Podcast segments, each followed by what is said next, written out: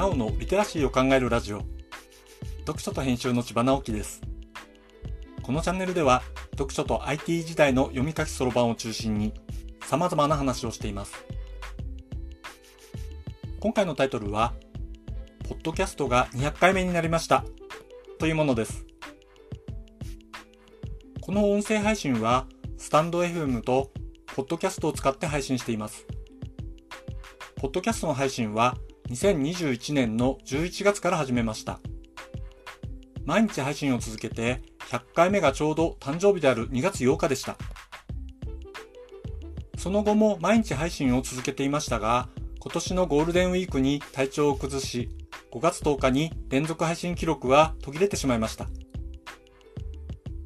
続けていることが途切れるというのは結構まずい状態です。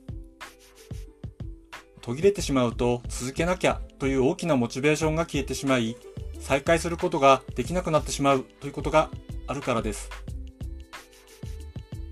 幸い、なんとか再始動して、今回200回を迎えることができました。再始動ができた要因はいくつかあります。それをまとめると3つあります。1つ目は体調不良という理由があったこと。2つ目は、先生術的にこの時期は何か起きるかもという情報があったこと。3つ目は、常々途切れた後に再始動する力が大事とイメージし続けてきたこと。こんな感じなんですね。これまでやってきたことの中には、理由なく途切れてしまって、そこで終了になってしまうということが割とありました。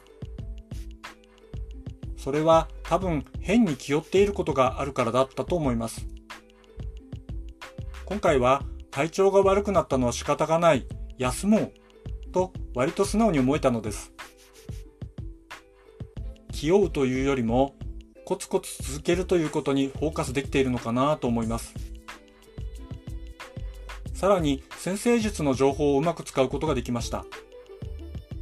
僕はそもそもそんなに占いが好きではないのですが、先生術の情報を使うようになったのは、ある意味自分を外から見る視線として使えると感じたからなのです。自分の中にある情報だけで考えてしまうと、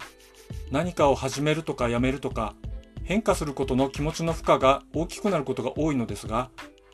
星の情報をうまく使うと、自責の念に駆られるみたいなことを少し減らせます。簡単に言うと、悪いことは星のせいと考えることができるのです。これは一つ目の体調不良も似ていて、要するに自分の責任じゃないと切り離すことで、また始めればいいだけだなと思うことができたわけです。三つ目の再始動するのが大事というのは、とある知り合いの方が心がけていると言っていたものです。続けることよりも途切れた時に再始動することの方が大事ということですね。連続配信記録が続いているとだんだん止めるのが怖くなってくることが多いですよね。その恐怖感が逆に止まってしまった時の落胆を大きくしてしまうのです。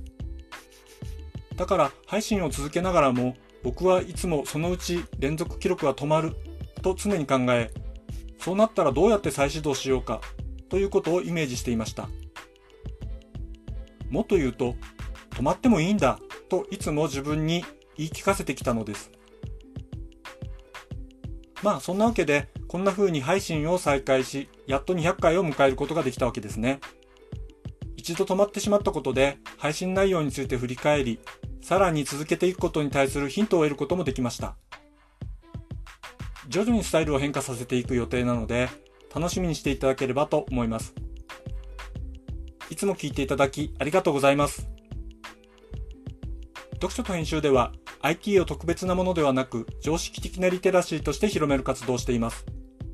詳しい内容については概要欄のリンクからまたは読書と編集と検索して猫がトップページに出てくるホームページをご覧ください。この配信の書き起こしをノートで連載しています。概要欄にリンクがありますのでフォローいただけると嬉しいです。今日もワクワクする日でありますように。千葉直樹でした。ではまた。